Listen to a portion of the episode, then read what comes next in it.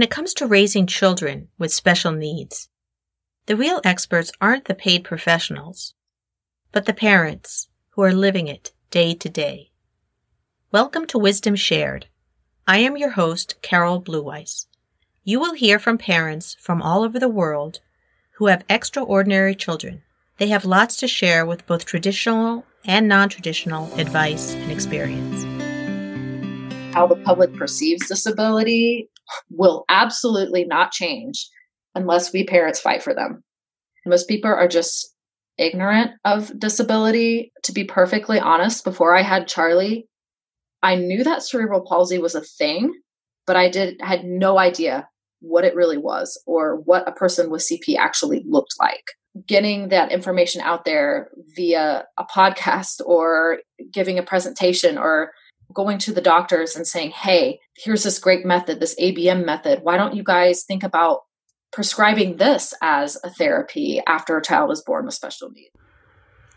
I met Anne Pratt at an Anat Baniel method training course, and I realized quickly that she was intelligent, compassionate, and direct, and she had a lot to share. I wanted to give voice to parents who have children with special needs I am so grateful that Anne agreed to be the first person interviewed on this podcast, Wisdom Shared.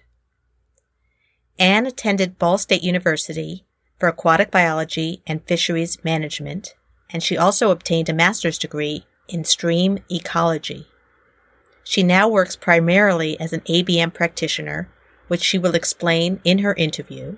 She still works in an environmental laboratory. She is an author for online science courses. She collects houseplants and currently has over a hundred living plants in her house. She lives with her husband Cole and her two children, Jones and Charles. Hi, Anne. Hi, how are you, Carol? I'm great, and it's great to talk with you. Tell me a little bit about your two children.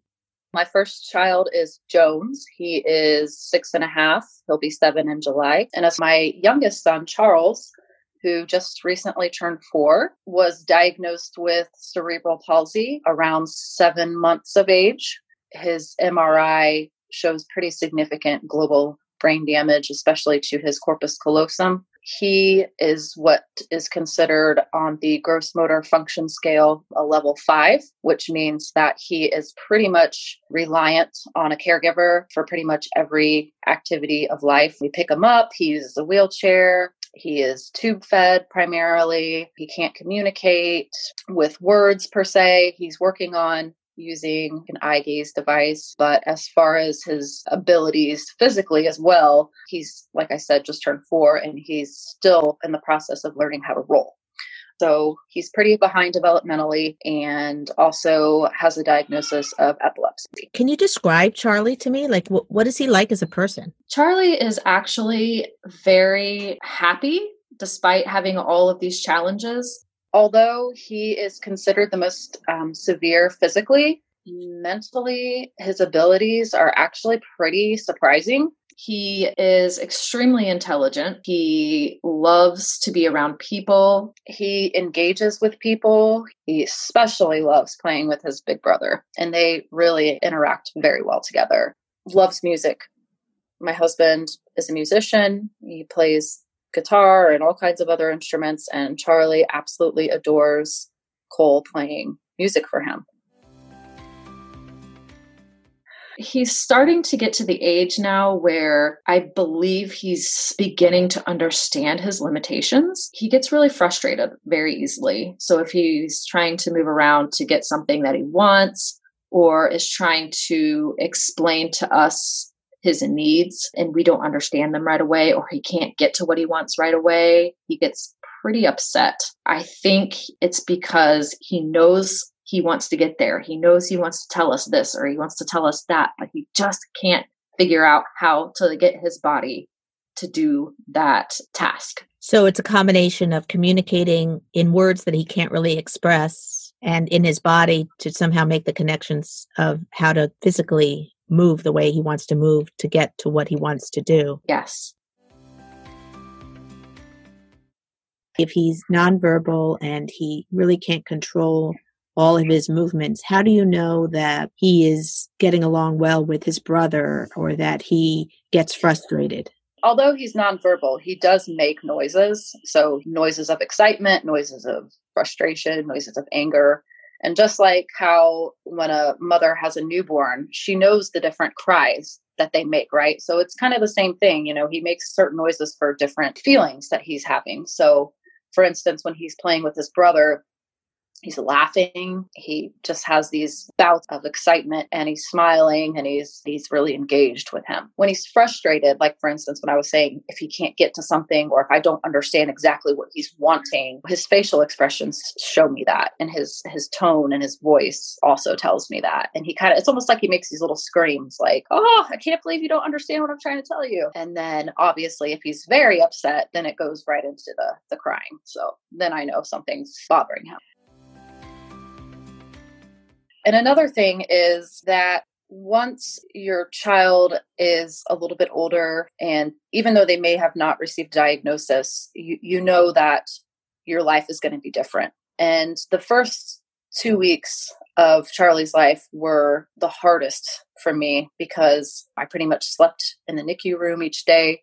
I just don't remember really anybody having a lot of empathy. You know, it was like they were there for their job and that's it. And I don't even remember being offered any kind of social services as far as like counseling or any kind of resources, you know, like what do you do next now that you know your child may have some kind of special needs? We don't know yet. So I just felt really lost, you know, um, and it was really kind of painful to just not know what we were going to do next. Honestly, even at that point in time, I mean, I had heard of cerebral palsy, but as far as anything really related to it, uh, caring for somebody, uh, nothing. I knew nothing about that. They just don't offer a lot of resources for parents here.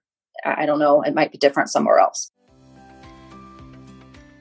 Once once we actually got the diagnosis, it kind of things kind of started changing. It was like now they knew. So now they knew where to point us and, you know, what direction as far as what kind of doctors he was going to need, what kind of care he was going to need, what kind of therapies, equipment, all that kind of stuff. So, although getting the diagnosis was painful, it was also kind of a breath of fresh air because we were able to be like, okay, now, now we know what to do.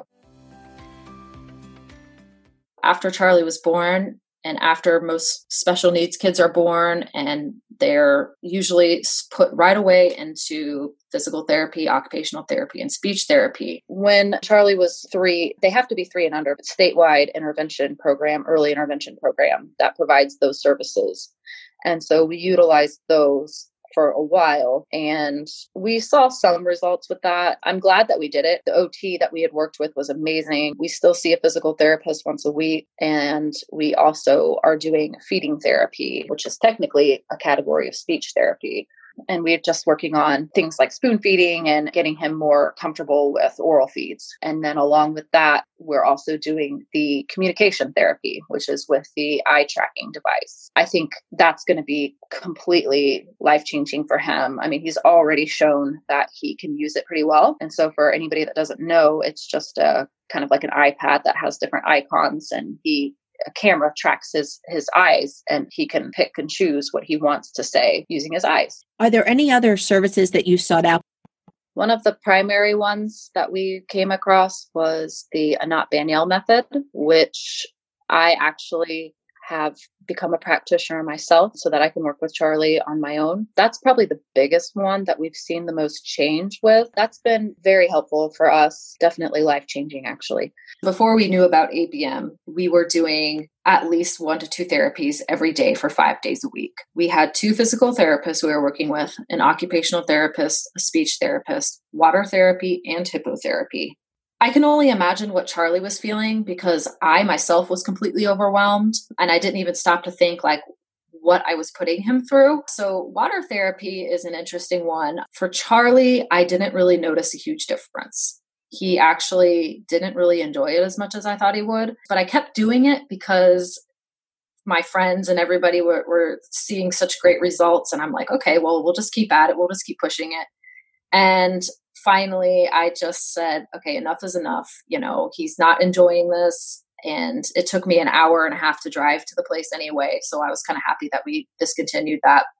We did hippotherapy as well. And we actually did that for quite a while, maybe about six months. The problem with the hippotherapy was that Charlie was pretty young when we when we attempted it. One of his characteristics of his cerebral palsy is that he has very low tone in his core in his head. So he has very bad head control, meaning that he can't really pick up his head on his own. So riding a horse with no head control is actually very difficult. And so the therapist would work pretty hard with him, trying to get him to keep his head up. Sometimes they'd actually just lay him down on the horse so that mm. he wouldn't have to work so hard. I think he was just too young and I wasn't really seeing any benefit. Most of the time, he would be screaming.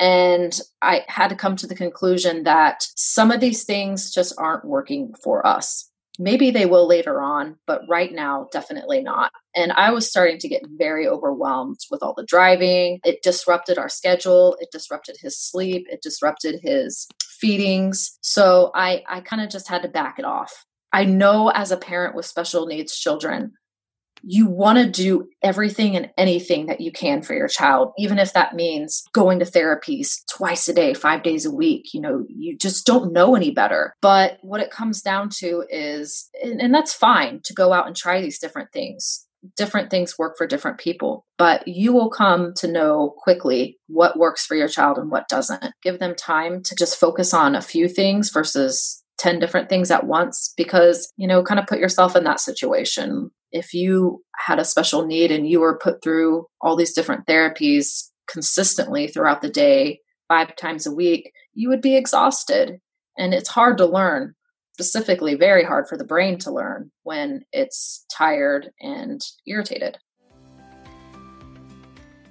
I mean, it took a while after Charlie was diagnosed for me to feel comfortable taking him out of the house partly because at that point in his life, he was just always uncomfortable and pretty unhappy, actually. It wasn't until we started ABM and getting his diet right that he was content like he is now. One of his favorite things is to get ABM lessons. Can you explain what, what is ABM?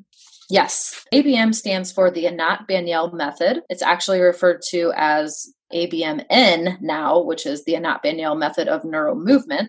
A practitioner utilizes and provides movement in a slow and gentle manner, which can give the child an opportunity to actually feel and perceive those particular movements and any differences than what they've been accustomed to feeling.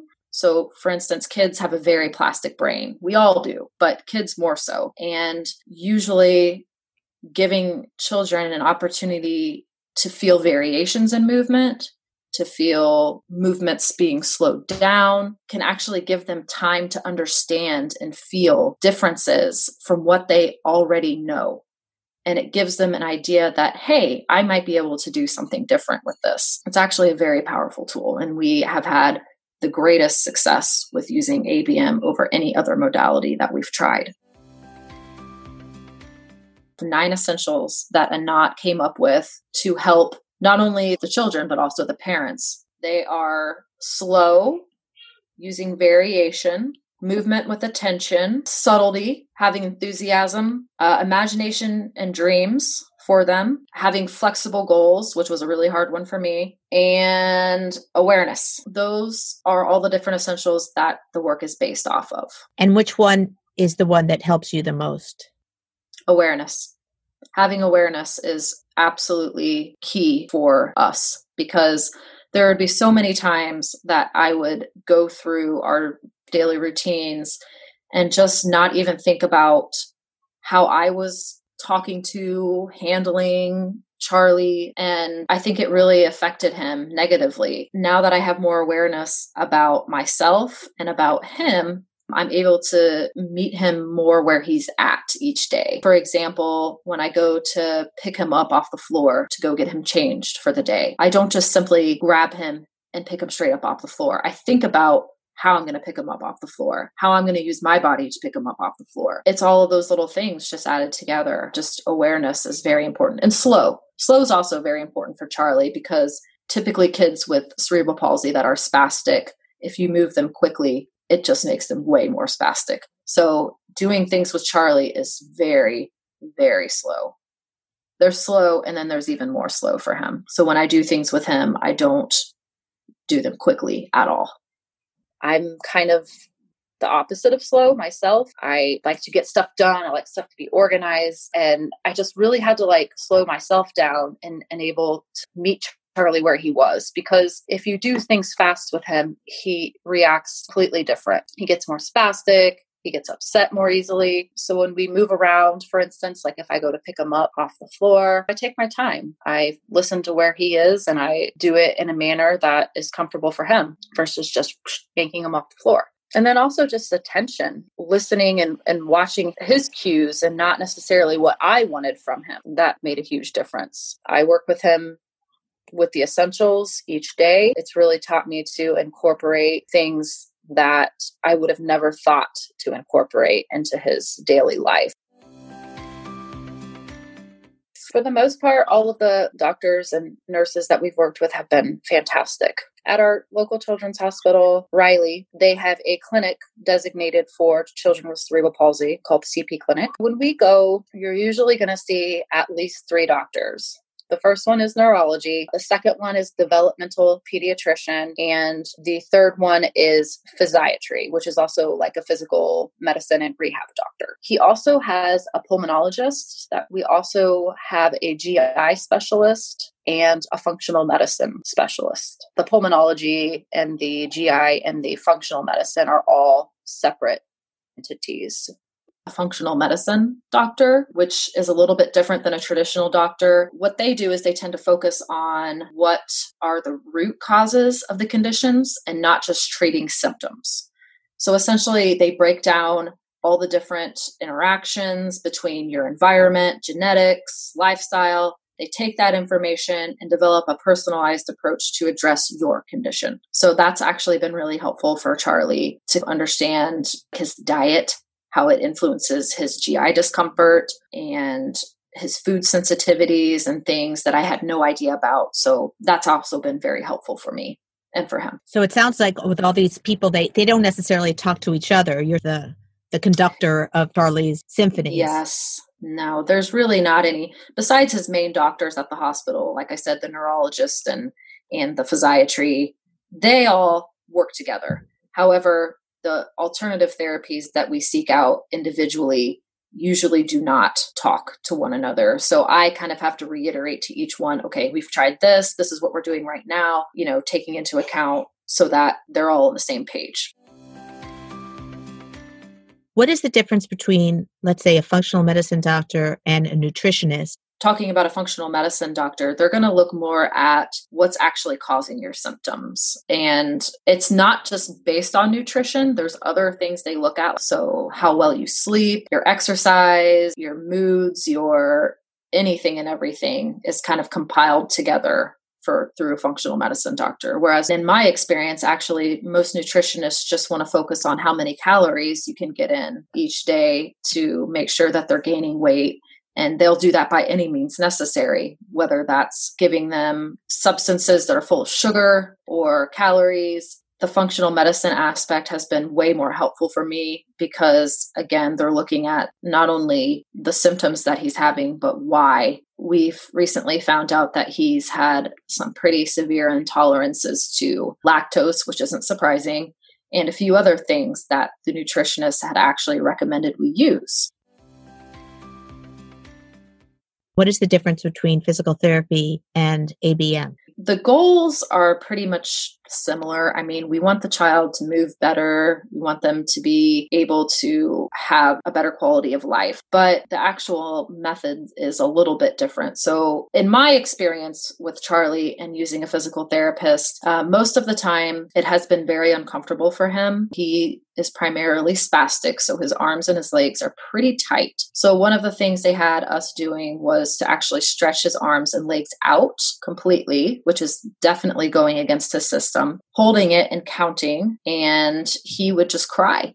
He would just scream, and I don't blame him. Now, we do work with a physical therapist now who is more in tune with how ABM works, and she is very good at knowing Charlie's limitations and not forcing him to do things that he's not ready for. So, a lot of the times, physical therapists just want to get to that end goal. They don't really think about anything else other than that. And again, this is just in my experience. There's many physical therapists out there that have different goals. And then for ABM, the biggest primary difference is that they meet the child where they are, even on that specific day. If we go for a group of lessons, the practitioner may do certain things that day and then the next day can do completely different things. You know, you go with the child, you do what you see what the child's doing that day and you work with them in that aspect versus each day we have to stretch your arm 30 seconds on this side, 30 seconds on that side. With ABM, he's never been upset, never cried. He just feels more safe.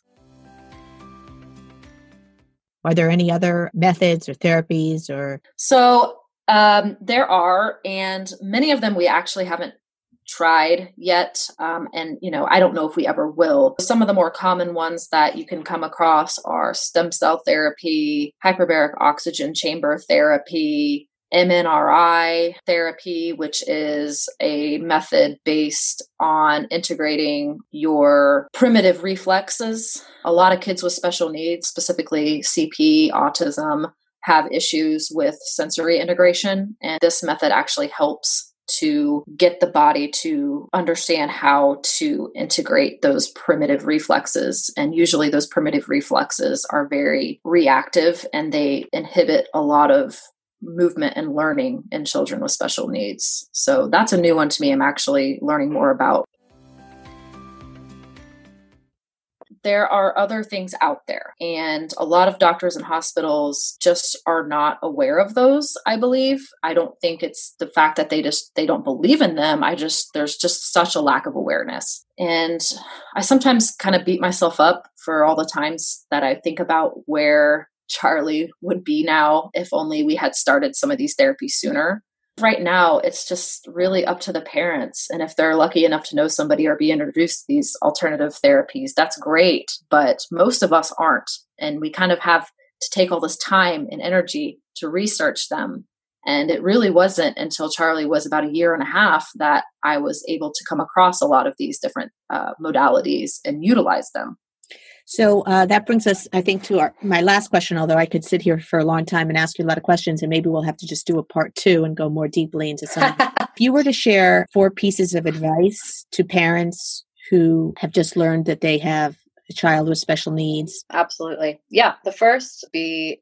to to listen to your heart listen to your intuition. If you don't let doctors or anybody tell you what they think is right for your child you know what's right for your child. So don't fall into that pit of being told how you should manage your child's diagnosis because there are options and I'm very grateful that I was able to find those options. Second would be to find a support group. Usually you can find them on Facebook, online discussion boards. I actually ended up finding one based specifically for moms with children of cerebral palsy. I found this one to be particularly helpful because they have had so many experiences. Most of the the women in the group are a little bit older than I am and so their kids are a little bit older so it's been really helpful for me to ask questions about things like the future. What do you do once they get to school age? How do you deal with changing them in a public place when they're too big to be on a changing table. I mean, all these questions that just flood your mind. It's really great to get in connection with people that have been there and been through it. So, definitely finding a good support group is very key. And it's also a great place to go to ask advice, to let off steam, to get a different perspective on things. The next one would be to do research. It's hard sometimes because it's time consuming, but the world is full of options. There are so many different modalities therapies, all kinds of things that have helped people that are just not this traditional therapies that you'll be assigned, you know, usually the physical, occupational, and speech. Even just finding a blog or something that you can read about other people that have gone through the process and, and what they have found that have that had helped their children. That was really helpful for me as well. And the third is, I'm sorry, the fourth. The okay. Fourth. the fourth is to take care of yourself. And what do you do to take care of yourself? The first thing um, is to find activities that you can do together. One of my biggest activities that I love to do is go running. Running has always been my way of dealing with emotional distress or just having time to think about things. So I take Charlie with me. I just push him and he loves it. So it's something that I'm enjoying. And then he's getting outside, he's getting to look around. It's a blast. So if you can find things that both of you can enjoy, I like drawing, I like painting. So we all get together and lay on the floor. I've got specialized markers and things that Charlie can use. You know, I have to help him move it, but he enjoys it. So that's another thing that we we do and and you know, that's just like family time, right? It's just like spending time with the typical child. I also like to crochet. I have always kind of had this knack for making things that kind of fulfills that part of my character and gives me time to just also relax and enjoy something that I like to do. Even just taking five minutes and just walking around the block or you know going out and sitting out on the front porch and just taking a breather. Those are all important. That was really hard for me to do because i'm a nurturing kind of person. So i will fix everybody else's problems first before mine. I've come to realize that can't be the way that it has to be because if i'm not healthy then my kids aren't healthy right? So take time for yourselves. Whatever your extracurricular activities may be find time for those. It keeps your sanity talk with your family, talk with your friends. Some people I know don't have those options. That's where a support group could come in handy. Don't shut yourself in for months. That's what I did. I was too afraid to even go outside with Charlie. It just was miserable. So find those resources, give yourself time, give yourself patience, and give yourself love. That's great. That that applies to for everybody, especially at this time. What is your advice to parents on how to get information? First of all, I want to say don't be afraid to ask questions. I think that was my biggest problem with Charlie along his journey is I just kind of accepted things as they were even though in my heart I knew that I needed more information or I wanted a certain test or I wanted this or that. I just kind of went with the flow of things and I wish I would have advocated a little bit more for what I believed was best for Charlie finding a, a good team of doctors and nurses is important. It took us a while to narrow down to the people that we use now, just because there were quite a few doctors that I just did not agree with, and I did not want them to be part of Charlie's team. And it was clear that they didn't want to be part of Charlie's team. What do you wish you knew then that you know now about raising a child with special needs? I wish I would have not been afraid to ask those questions, to demand testing. And if you disagree with doctors, make it known. Most of us go through life trusting our doctors, right? Because they go to school for so long, they know it all, right? So we rarely question their motives or decisions. As a parent with special needs, you absolutely have to question their motives and decisions because sometimes they don't know it all and they don't know what's best. You are the one that knows what's best for your own child. Another thing I wish I would have known is that cerebral palsy is not a one size fits all diagnosis. So after he was diagnosed with CP, I did a lot of research, I did a lot of reading.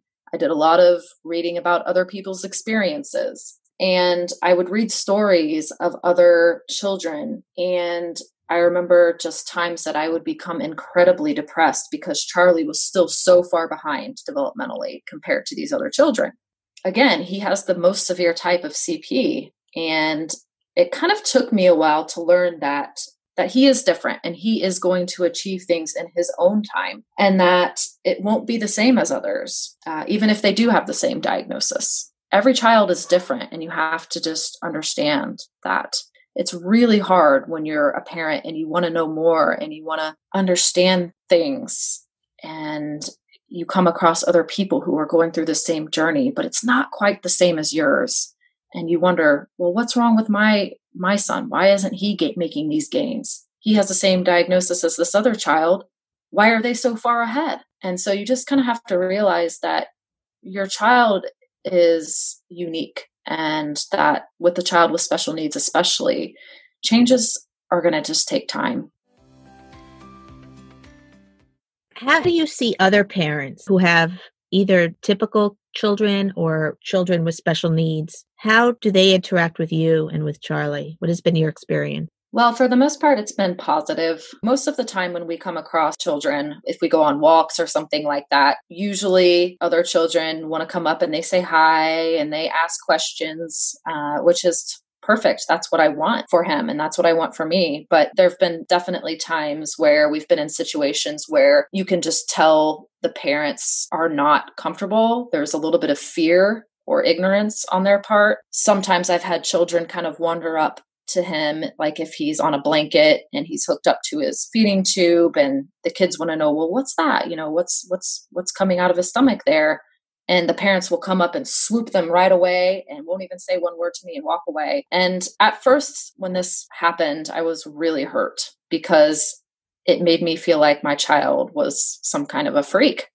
And what I've come to realize is that's probably not the case. Like I said, it's more or less if a parent is not familiar with seeing a child with special needs, it's kind of scary. And they maybe just aren't sure how to approach it or ask questions. I've been a little bit more accepting of that and not letting it bother me as much do you try to look for classes that are for children with special needs or do you look for classes that are just music classes that you think he would enjoy? How do you make those decisions?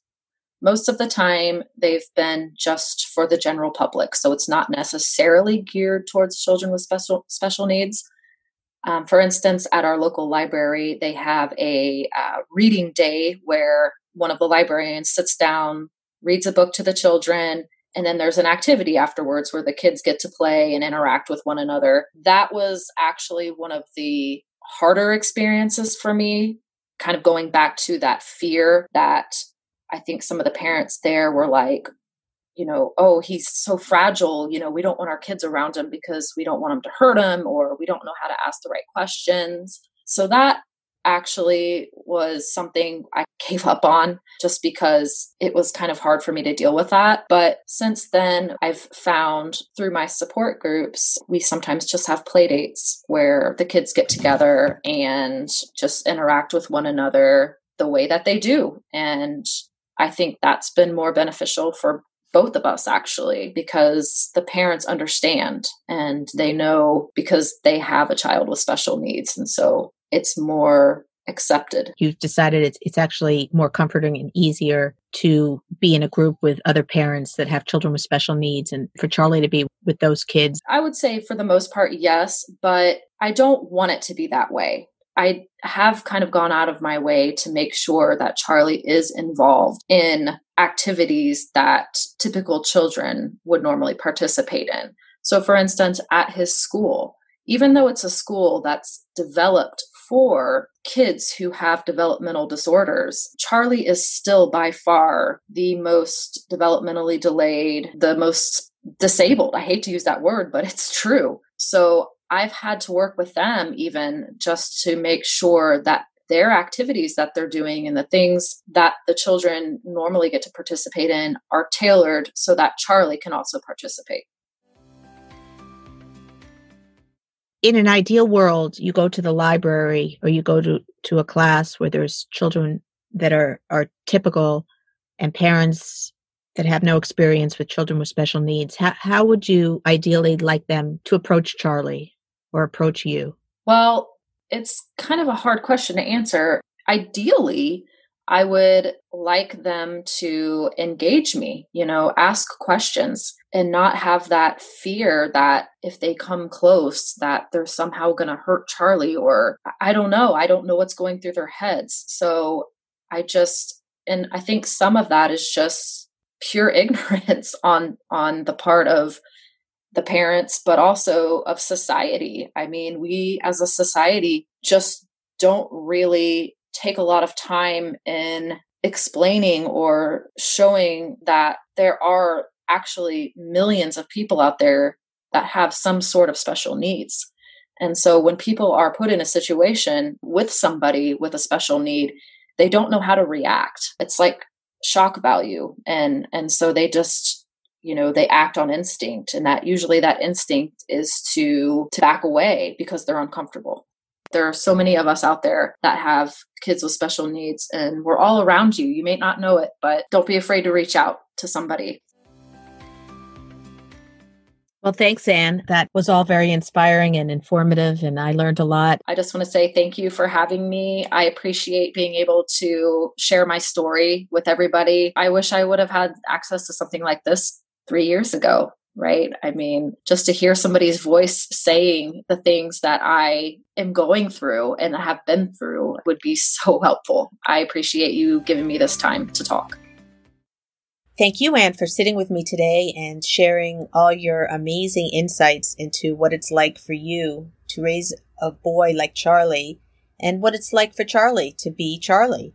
Uh, it's not often that healthcare workers or other parents and friends and even other providers can really get to know the people that they are trying to help. And so I am grateful that we had this time together where you really gave us so much information and so much insight into what has worked for you and Charlie and what hasn't worked. And I just hope there's a lot of parents out there and healthcare workers listening. And I'm sure that they are all grateful for all the generous stories that you shared today. Anne's website and contact information will be posted in the show notes, along with all the links to the modalities that Anne mentioned. I'm Carol Blueice. Thank you for listening, and please come back and join us as I interview more parents with many special stories and amazing insights into what it's like to raise a child who is unique and extraordinary. Bye for now.